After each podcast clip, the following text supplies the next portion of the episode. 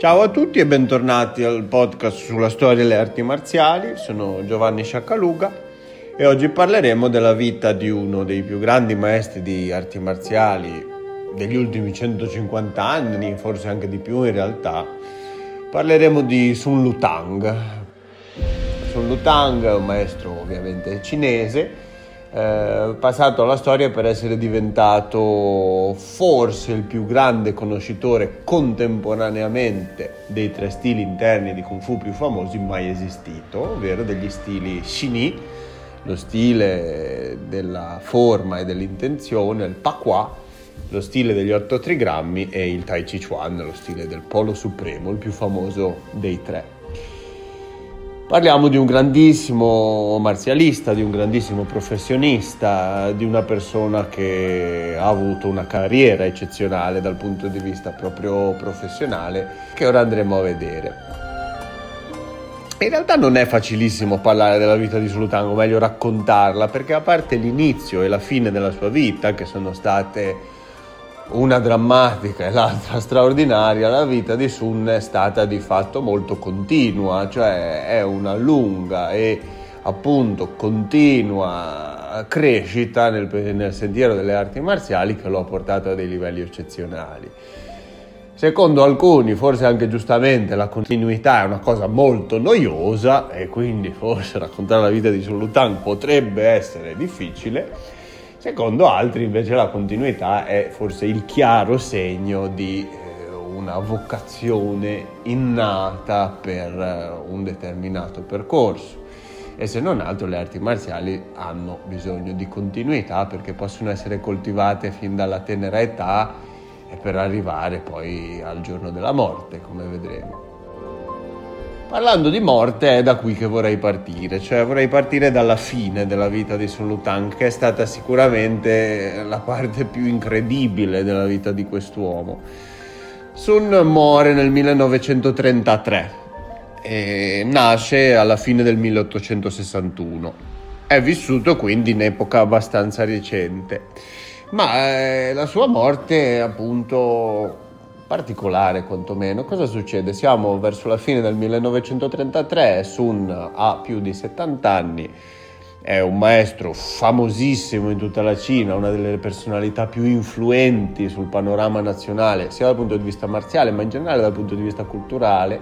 E sta benissimo, è ancora capace, come ci raccontano i suoi allievi, i suoi figli e le persone che conosceva, di doti atletiche pazzesche, eccezionali e a un certo punto Sun, che era un grandissimo studioso, come vedremo meglio in seguito, sta studiando Li Ching, il mitico libro dei mutamenti, uno dei classici e dei capisaldi della cultura cinese tradizionale, una sorta di grande Bibbia oracolare che spiega la realtà, un testo estremamente difficile che merita di essere studiato per tutta la vita e non ti darà mai risposte definitive, ma comunque qualcuna te la darà. Sun, studiando questo libro, a un certo punto capisce quale sarà la sua data di morte. Va dalla sua famiglia e dice semplicemente ragazzi, non so se ha detto ragazzi, però facciamo finta di sì, dobbiamo tornare a Paoting, loro abitavano a Pechino, Paoting era la città limitrofa a Pechino dove Sun era nato perché io fra poco tempo morirò e voglio andarmene lì. La famiglia ovviamente non è che gli creda eh, di primo acchito, però è, è il capo famiglia, quindi obbediscono e lo seguono, si trasferiscono. Arrivati a Pauting, Sun inizia ad entrare in uno stato di meditazione sempre più profonda, è lì con i figli, è lì con gli ultimi suoi 18 allievi che aveva scelto appositamente per quest'ultimo percorso della sua vita smette gradualmente di mangiare, sta sempre più tempo in meditazione nella posizione seduta, addirittura negli ultimi giorni della sua vita sta nudo, si racconta dicendo ai suoi ai figli ma ragazzi io non ho bisogno dei vestiti per quello che sto facendo. E poi esattamente il giorno e all'ora che aveva predetto Sun se ne va da questo mondo. È il 13 dicembre del 1933 se ne va, decide di fatto in autonomia di lasciare questo mondo e continuamente la figlia e i figli raccontano che ci diceva di non preoccuparci, che andava tutto bene. Beh, se questo è successo siamo in presenza di quello che noi solitamente chiamiamo un illuminato, ovvero di una persona che è riuscita a decidere, dato il livello di coscienza di sé che aveva, di andarsene sostanzialmente, si è spento ed è passato altrove. Ci possiamo credere, non ci possiamo credere? Beh, ovviamente è una domanda che è utile porsi ci possiamo credere forse perché è morto nel 1933, non è morto nel 1124 nei monti Wutang e si parla di un eremita che è diventato un mito ed una leggenda, che appunto il mito e la leggenda hanno contribuito a raccontare in un modo leggendario. No, stiamo parlando di una persona morta neanche cent'anni fa, la cui vita tra l'altro è capillarmente raccontata perché appunto era uno dei personaggi più importanti eh, sul panorama nazionale cinese dell'epoca. Tra l'altro non sarebbe un unicum nella storia, esistono vari casi di persone che sono riuscite a morire così, ad esempio in alcune zone dell'estremo oriente ci sono delle sette che noi potremmo definire di fanatici buddisti che come apice della loro salita ascetica cosa fanno? Eh, con i loro fratelli di pratica uno di loro decide ragazzi è arrivato il mio momento si fanno tumulare vivi seduti nella posizione dell'orto e muoiono i loro fratelli di pratica cosa fanno?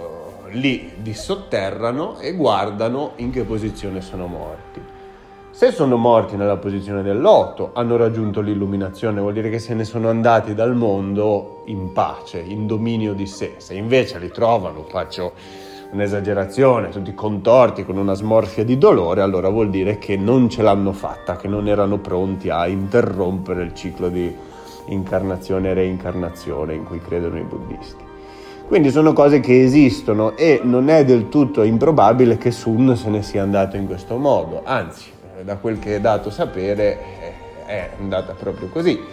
il che lo rende una personalità quantomeno interessante. Se noi ci crediamo, siamo in presenza di un individuo straordinario, pazzesco, se non ci crediamo siamo comunque in presenza di un individuo la cui vita è raccontata in un modo interessante e la cosa ci fa aguzzare le orecchie.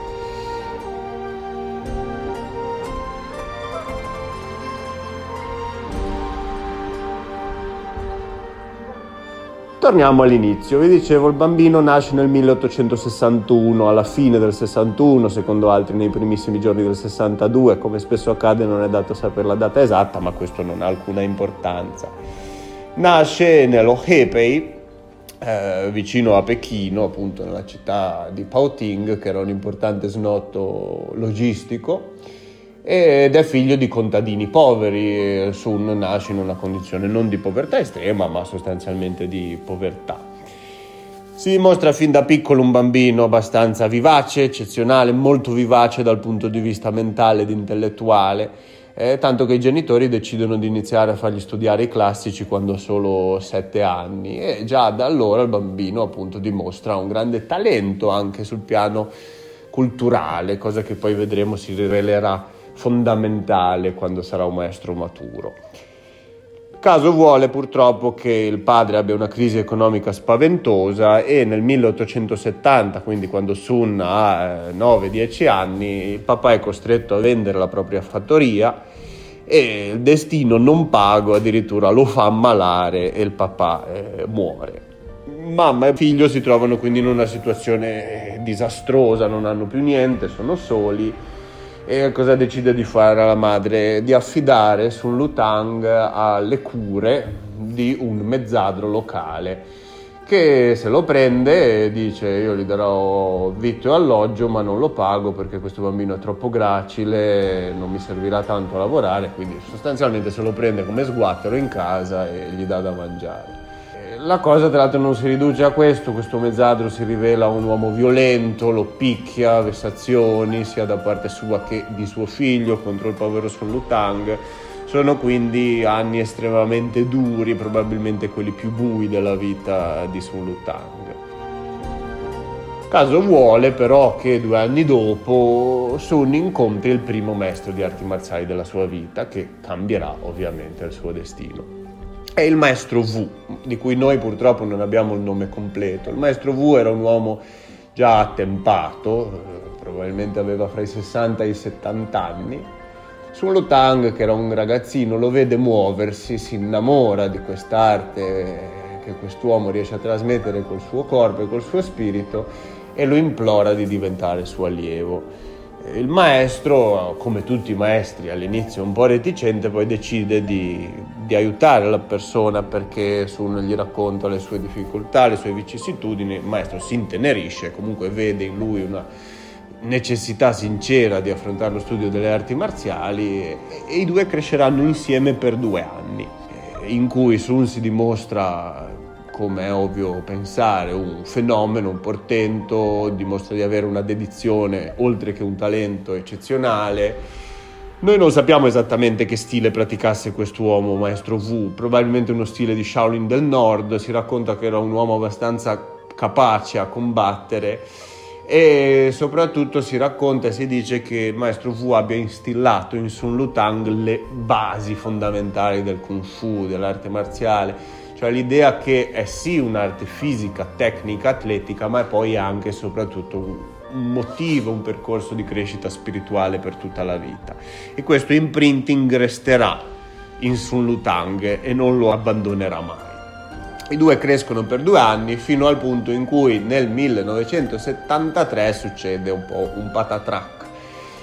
Il figlio del mezzadro presso cui Sun lavora picchia Sun Lutang che anche grazie alle conoscenze che stava acquisendo, reagisce e probabilmente malmena questo ragazzo. Il mezzadro, appena viene a sapere l'accaduto, licenzia, caccia via di casa Sun Lutang che si ritrova quindi senza un soldo, senza una casa, senza niente. Addirittura racconta poi da vecchio come lui mangiasse in quel periodo l'erba per le strade, pensate che, che fame deve aver provato. E e addirittura tenta il suicidio, suicidio poi per fortuna risolto da due buoni samaritani, direbbero i cristiani, che passano di lì per strada quando lui sta provando a suicidarsi e invece lo, lo coccolano, lo convincono ad esistere e, e, lo riportano dalla madre. Madre che per fortuna era ancora presente e che, preso atto della condizione del figlio, decide di tornare a Pauting dove era nato e per fortuna c'è uno zio di famiglia che, che decide di farsi carico del bambino e della madre e quindi questi saranno anni dal 73 fino all'80 eccetera eccetera di quiete, di tranquillità. Finalmente Sun Lutang può crescere come un ragazzino semplice, tranquillo continua a coltivare la sua arte marziale per come l'aveva un po' imparata con il maestro Wu fino a quando, sempre grazie al suo zio, conosce Li Kuiyen.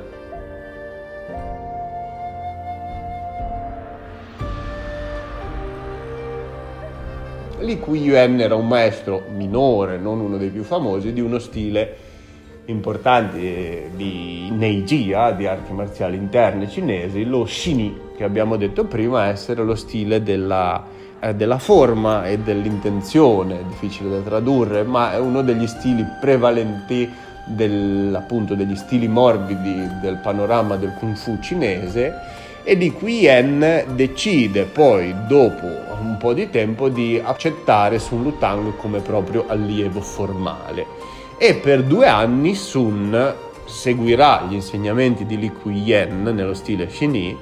si racconta soprattutto che Li Kuyen lo mettesse all'inizio nella posizione Santishi. La posizione Santishi è una postura particolare, una sorta di guardia, potremmo dire, statica, che i praticanti di Shini dovevano e ancora oggi quando imparano lo Shini devono imparare a dominare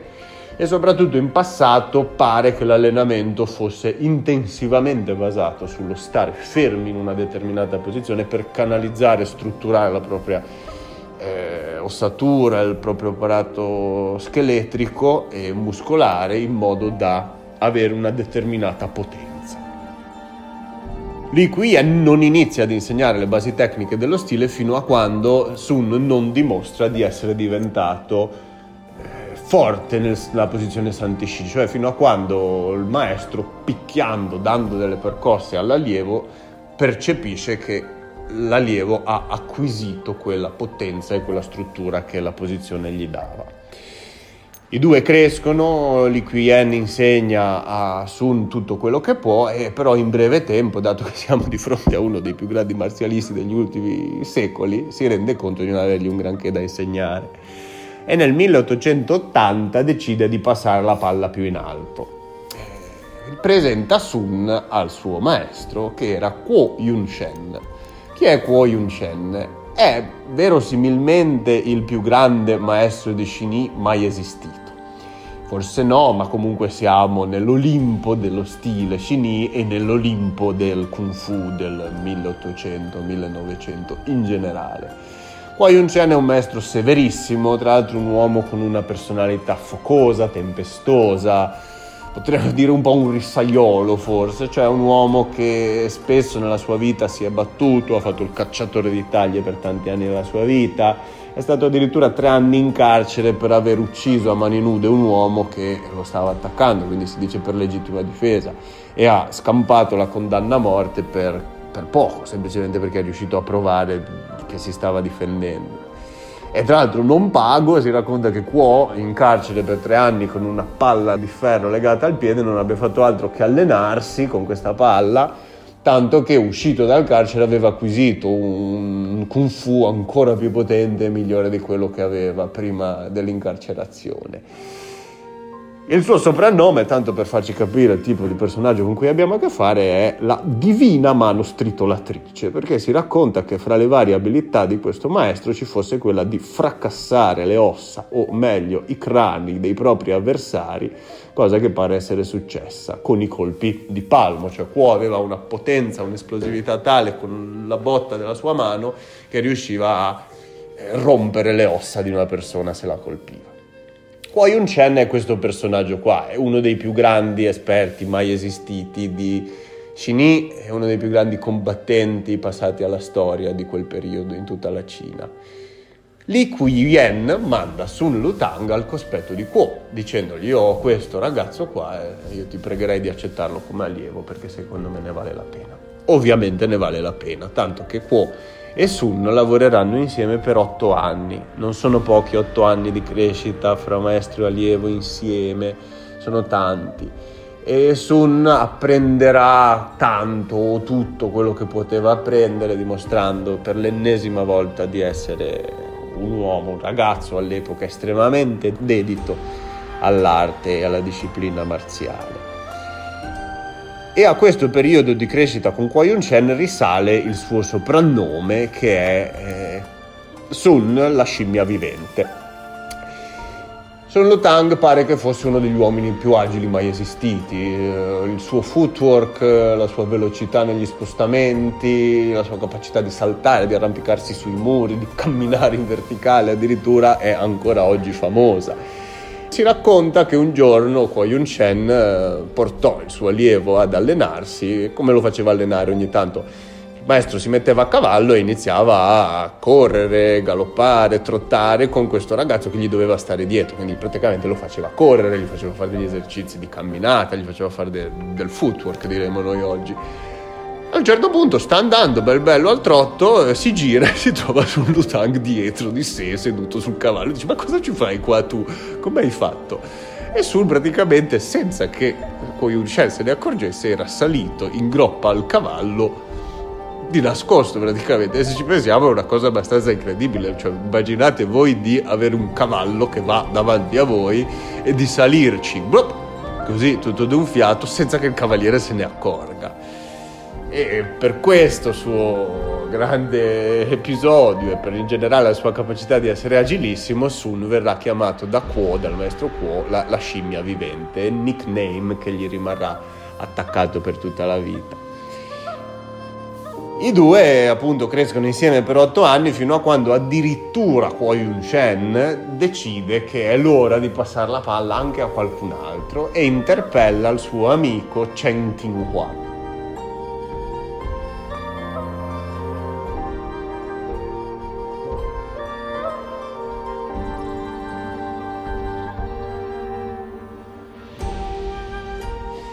Chi è Cheng Tinghua?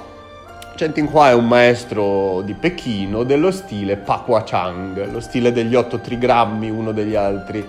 stili interni di Kung Fu più famosi, uno stile stranissimo, molto difficile, che si basa molto sulla circolarità dei movimenti, sul muoversi intorno a un cerchio, uno stile di origine misteriosa, il suo fondatore Tung Hai Chuan arriva nella zona di Pechino alla fine dell'Ottocento senza avere un lineage alle spalle chiaro e stabilito e dimostra alla comunità marziale di Pechino di essere un fuoriclasse ed un portento. E quando gli chiedono ma cos'è che fai tu, cos'è questa cosa che fai, lui dice ma qua faccio gli 8 trigrammi. Gli 8 trigrammi sono un elemento culturale fondante della cultura cinese alla base del famoso libro dei mutamenti di cui dicevamo prima. E c'è tutto questo stile molto bello che sembra quasi una danza, eh, estremamente efficace poi nel corpo a corpo, che si basa su questi 8 trigrammi. Cheng Tinghua, il maestro da cui Kuo Yun Shen ha portato Sun, è uno degli allievi principali di Tung Hai Chuan, di questo fondatore dello stile Pa Qua forse l'allievo più dotato nel settore del combattimento. Cheng era detto l'invincibile Cobra per la sua capacità di lottare, di avvinghiarsi. Uh, Cheng tra l'altro ha una morte tragica perché come abbiamo visto in un'altra puntata di questo podcast, quella sulla rivolta dei boxer, morirà nel 1900 quando un manipolo di soldati tedeschi cercherà forzosamente di arruolarlo per costruire un qualcosa nella città di Pechino occupata dall'armata delle otto nazioni. Cheng si rivolta, si racconta che abbia ucciso 12 soldati tedeschi prima che questi riescano a sparargli ed ad ucciderlo. Ma questo è il futuro, torniamo al presente. Il presente è il 1890 e Kuo Yun Shen, maestro di Xini, porta Sun Lutang al cospetto di Chen Tinghua, maestro di Pakua. I due, Sun Lutang e Cheng, cresceranno per tre anni insieme, fra il 1890 e il 1992-93 eh, Sun diventa allievo di Cheng, eh, di nuovo dimostra di essere eccezionale, tra l'altro questo ci dice anche qualcosa riguardo la sua capacità e abilità di essere un allievo straordinario, perché mai, mai nella vita di quest'uomo si respira anche il minimo astio verso i suoi maestri, verso gli altri praticanti. C'è sempre nella vita di Solutang una grande apertura, una grande curiosità verso il prossimo, marzialmente e non. E questo suo riuscire a passare da un maestro all'altro, cosa che poi farà anche tarda età con il Tai Chi, fa vedere che era un uomo aperto, era un uomo dedito al kung fu al 100% e qualunque insegnante potesse insegnargli qualcosina, Sun semplicemente era capace di ricevere senza mai mettersi lui al centro dell'attenzione. Chang Tinghua insegna il Pakwa a Sun e ci sono di nuovo vari aneddoti sulla storia di questi due, il più interessante dei quali è il seguente. Chen Tinghua è un maestro molto famoso nella Pechino dell'epoca, a un certo punto arriva un maestro dal sud della Cina, non meglio identificato, non ci è arrivato il suo nome, che sfida la scuola di Sun Lutang. In che senso? Beh, questa è una cosa che si faceva ogni tanto in passato, cioè si diceva, ah, lì c'è la scuola tal dei tali, è famosissima, io sono un combattente capace, io dico vabbè vado a sfidarli, vediamo come sono fatti e se riesco a vincere, cavolo il mio nome verrà pompato tantissimo. Si raccontava che questi rubassero le insegne della scuola, cioè se riuscivano a battere la scuola prendevano le insegne come gesto di sfregio o di onore nei propri confronti. Arriva questo maestro di uno degli stili del sud e dice io vi voglio sfidare e ovviamente ci si deve stare, però non è il maestro che sfida direttamente lo sfidante manderà i suoi allievi, ovviamente allievi capaci di cui si fida. A cosa succede? Chen Tinghua manda un suo primo allievo che viene battuto abbastanza malamente da questo maestro del sud. Vabbè, ne manda un altro un po' più bravo. Di nuovo la cosa si risolve a favore di questo meridionale e la cosa inizia a diventare un po' imbarazzante perché non è che se interviene il grande maestro vuol dire che il livello è molto alto e la scuola quindi è sul punto di traballare un po'. Siamo lì, stiamo già arrivando a dei livelli alti quando Sun Lutang, che era nella scuola da pochissimo tempo, quindi era ancora un po' un signor nessuno, dice maestro, maestro, per piacere, faccia provare me. Chen Tinghua lo manda, non ha un granché da perdere, questo qua è nuovo, è appena arrivato e Sun Lutang vince un 4-4-8, il che lo fa diventare ovviamente agli occhi dello stesso maestro e di tutta la sua scuola una pedina fondamentale, cioè ha dimostrato coraggio, abilità, ha dimostrato di tenere alto l'onore della scuola e Sun Lutang è semplicemente un grande. Mm, pare e si racconta che non abbia mai perso un confronto, una sfida in tutta la sua lunga carriera di marzialista. Vi dicevo, il lavoro fra i due dura fra il 1890 e il 1892-93 ed è in questo periodo che Sun Lutang diventa Sun Lutang. Cosa vuol dire? In realtà Sun non si chiamava così, si chiamava Sun Fuchuen, era il suo nome di battesimo. È nel 1893 che Chen Tinghua gli dà questo nome, gli regala questa onorificenza. Lutang vuol dire longevità e associazione, longevità e comunione. Questo è un grande onore che si fa o si faceva ai praticanti più meritevoli, cioè quando il maestro ti dà un nome, ti, ti dà un nome, in questo caso un bellissimo nome, che forse ci fa anche pensare che Sun ha qualcosa di spirituale oltre che di marziale. E il maestro, una volta che chiude il rapporto col suo allievo, gli consiglia di viaggiare, gli dice guarda che sostanzialmente tu hai già una formazione altissima dal punto di vista tecnico-marziale, però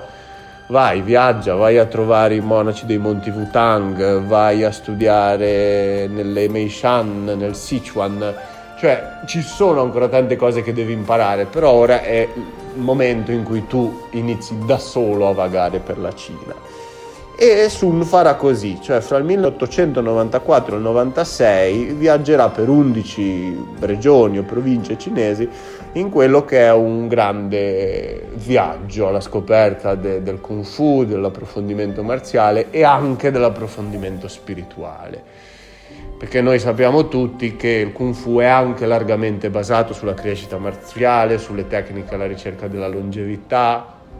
ad esempio si racconta che Sun sia andato a studiare nel Wudangshan, quindi nei monti Wudan, che sono la culla del taoismo magico, diciamo, dove questi monaci stavano e stanno ancora a studiare un po' le arti marziali, ma soprattutto tecniche di coltivazione energetica, di alchimia interna, si dice, Qigong, yoga taoista, ci sono tanti modi di chiamarlo. E addirittura si racconta che a Sun fu chiesto di rimanere lì, cioè che i monaci gli dissero dovresti rimanere qua per sempre perché ne sei capace. Ma Sun decise di non rimanere, decise che per quanto la sua passione per questo tipo di pratica fosse forte, la sua vocazione in realtà era quella di rimanere nel mondo, non di chiudersi su in montagna come in eremitaggio sostanzialmente.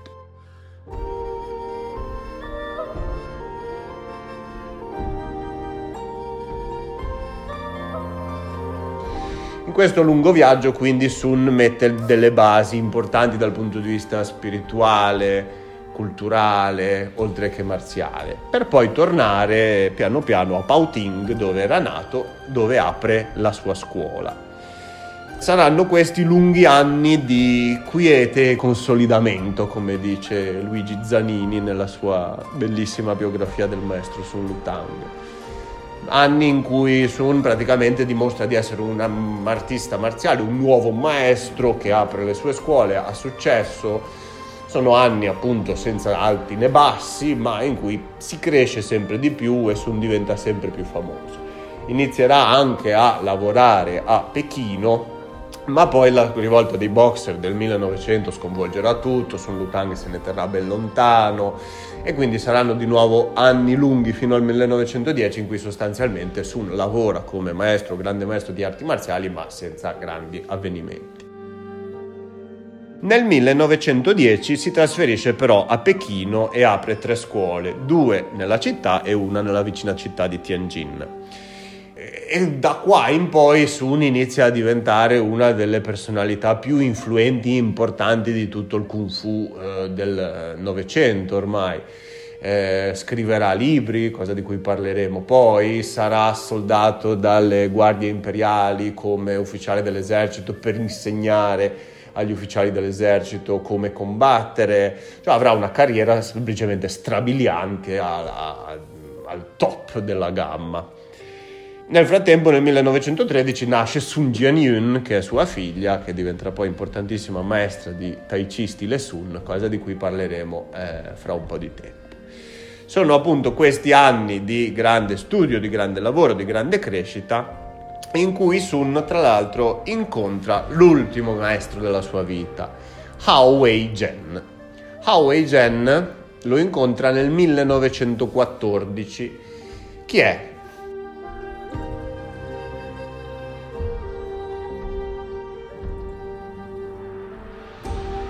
È un grande maestro di Tai Chi dell'epoca. Il Tai Chi in quegli anni è protagonista di un boom pazzesco, ci sono tantissimi maestri,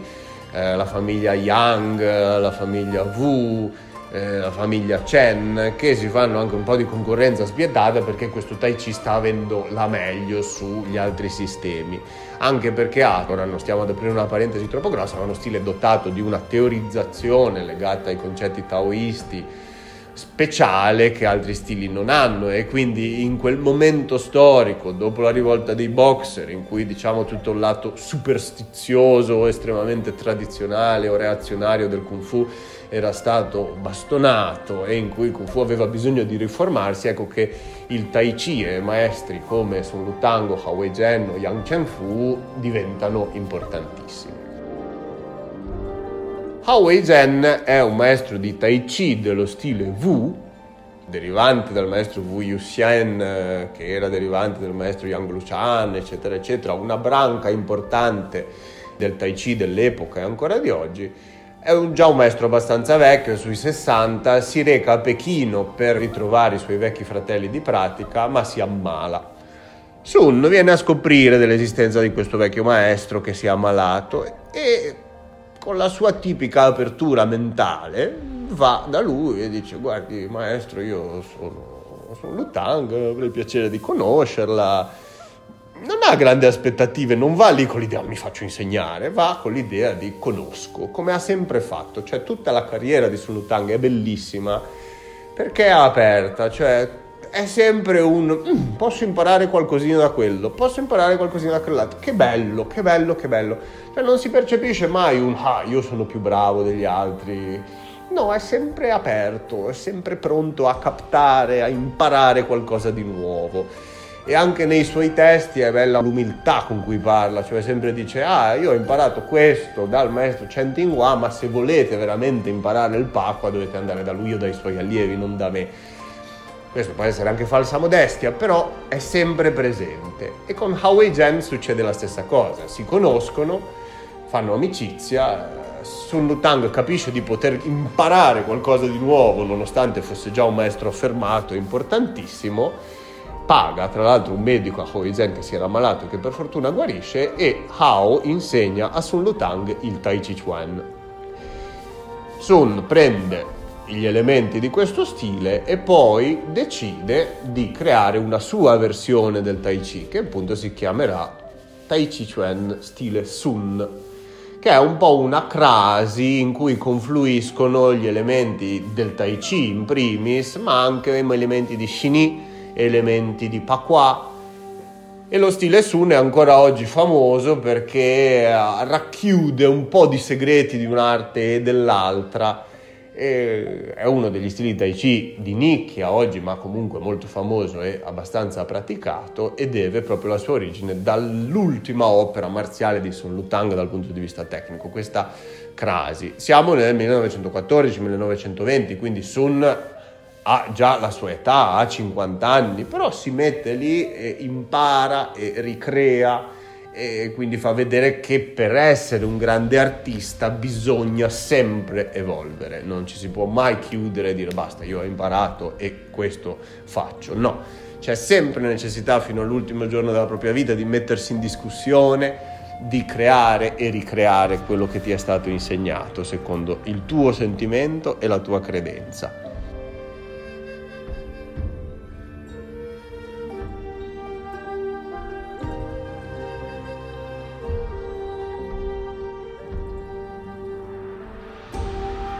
È un po' così quindi che Sun è diventato grande maestro e grande conoscitore contemporaneamente di questi tre stili interni, motivo per cui sostanzialmente è ancora ricordato oggi. L'altra cosa che ci resta da dire riguardo alla sua vita è la sua produzione scientifica, cioè Sun è un maestro che in quegli anni lì, dal 1915 fino alla fine degli anni 20, inizia a pubblicare manuali di arti marziali. La cosa stava diventando una moda in quegli anni, prima non era mai stato fatto cioè, prima era una cosa abbastanza impensabile che gli insegnamenti degli stili fossero resi pubblici, anzi venivano tenuti molto chiusi, molto nascosti perché si era estremamente gelosi. Invece in quel momento di riforma e modernizzazione dell'intero paese anche il Kung Fu viene trasformato. E ad esempio studi- pubblicherà nel 1915 lo studio della box Shini, per poi seguirlo con altri libri che poi dovrebbero essere studiati dai cultori di arti marziali per tutta la vita e che sono ancora oggi degli elementi fondanti del kung fu di oggi, cioè Sun Lutang eh, con i suoi testi e anche gli altri maestri dell'epoca hanno messo delle pietre che nel bene e nel male hanno influenzato tutta la visione che c'è poi stata del kung fu e delle arti marziali cinesi in generale eh, fino ad oggi, cioè sono testi che ancora oggi vanno studiati, devono essere studiati, sono molto difficili perché si basano su un linguaggio metaforico basato sulla simbologia antica cinese, quindi non è sicuramente facile accedervi, però sono libri che ancora oggi i grandi maestri ti dicono, eh, però in Sun Lutang si impara ancora tanto. E giusto per citarli, pubblicherà appunto nel 1915 questo studio sulla box Xini, nel 1916 quello sulla box Pakwa, nel 1921 quello sul Tai Chi e nel 24 invece uno studio più in generale sull'essenza de- delle arti marziali e del pugilato, eh, uno sulla spada del Paquai nel 27 e alla fine eh, uno studio sulla lancia dello stile Shinin mai finito perché morì prima della fine. Ci resta in realtà ancora da aprire un'ultima parentesi su Sun Lutang. Questi libri Sun li ha scritti da solo e voi mi direte, vabbè, grazie, cosa doveva fare? Beh, non è così scontato. Nel senso che la maggior parte dei maestri di arti marziali dell'epoca erano sostanzialmente illetterati, eh, chi analfabeta, chi quasi, cioè nessuno aveva una conoscenza marziale tecnica del combattimento e poi era anche in grado di scrivere dei libri bene. Sun Tang sì, Abbiamo detto all'inizio della nostra conversazione che Sun fin da quando aveva sette anni l'avevano messo a studiare i classici e si era dimostrato fin da subito eccezionale anche in questo. Questo studio lui lo riprenderà da adulto e diventerà incredibilmente anche un esperto eccezionale dei testi classici della cultura cinese, buddisti, taoisti, confuciani tanto che quando era già un maestro famoso a Pechino e si sapeva che era anche culturalmente dotato, ogni tanto lo mettevano alla prova, cioè c'erano dei grandi studiosi eh, che andavano a interrogarlo e a chiedergli il passaggio tal dei tali del libro dei mutamenti o anche libri più mm, di nicchia. Cosa dice? E nessuno sapeva rispondere. Cioè è un po' come se oggi un grande esperto di Dante andasse da, che so, un grande maestro di arti marziali, un grande combattente eh, di adesso e gli chiedesse, ok, va bene, tu sai mh, mm, come si tira un pugno, come si tira un calcio, però al canto 12 del Purgatorio della Divina Commedia, al versetto tal dei tali, che cosa c'è scritto? E pare che Sultan sapesse rispondere sempre e comunque tanto che questa sua capacità di essere un mostro sia tecnicamente che intellettualmente e culturale l'aveva appunto portato agli apici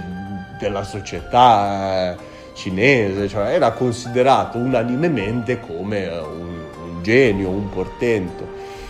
E questo è di nuovo molto particolare, molto interessante perché Sun è riuscito nell'arco della sua vita a dimostrare un po' tutto quello di cui ha bisogno un artista marziale per essere eccezionale. Innanzitutto la capacità, il talento, la dedizione. Pare che non abbia mai perso un incontro in vita sua. Tutte le sfide a cui è stato sottoposto le ha passate. Poi è stato un grande divulgatore, prodotto una mole enorme di testi classici che ancora oggi vengono studiati e che hanno cambiato per sempre il modo in cui il mondo immagina il kung fu e le arti marziali interne in particolare. Ed era un uomo estremamente colto. Inoltre, se ci mettiamo il fatto che era aperto, curioso, testardo pare, ma sincero, eh, sempre aperto appunto riguardo alla possibilità di imparare dal prossimo, siamo in presenza di un maestro fantastico che dovrebbe essere ringraziato sempre. Eh, ci sono stati pochi individui come Sun Lutang in generale e se noi pensiamo poi a come se n'è andato e se se n'è andato così come ci si racconta, siamo in presenza di di qualcuno di veramente, veramente straordinario. Ultimo, ma non ultimo, direbbero gli inglesi, Sun si dimostrò estremamente capace anche perché alla fine della sua vita, verso la fine degli anni venti, creò una delle prime scuole di arti marziali per donne, infrangendo un tabù che era abbastanza consolidato, cioè che le arti del combattimento fossero una cosa esclusivamente appannaggio degli uomini. Invece lui incaricò sua figlia Sun Jianyun, di cui abbiamo parlato prima, di insegnare il Tai Chi stile Sun alle sole donne. Spesso questa scuola è considerata come la prima scuola per sole donne di tutta la storia del Kung Fu cinese. In realtà questo probabilmente non è vero perché come abbiamo visto anche in un'altra puntata del nostro podcast, Moko Ailan, la quarta moglie o cosiddetta quarta moglie del grande maestro Wong Fei-hung nella Cina del Sud, aveva già aperto dei corsi per sole donne molti anni prima eh, di Sun Jian-yun nella fine degli anni 20. Però comunque siamo in presenza di, di un avvenimento storico che ancora oggi è ricordato nella cultura marziale. Se mettiamo anche quest'ultimo tassello di apertura culturale, mentale, ideologica rispetto alle femmine, cosa fondamentale, non possiamo altro che ringraziare Sun Lutang per tutto il lavoro che ha fatto. Io niente, abbiamo finito, vi ringrazio, spero che la puntata vi sia piaciuta. Forza Sun Lutang.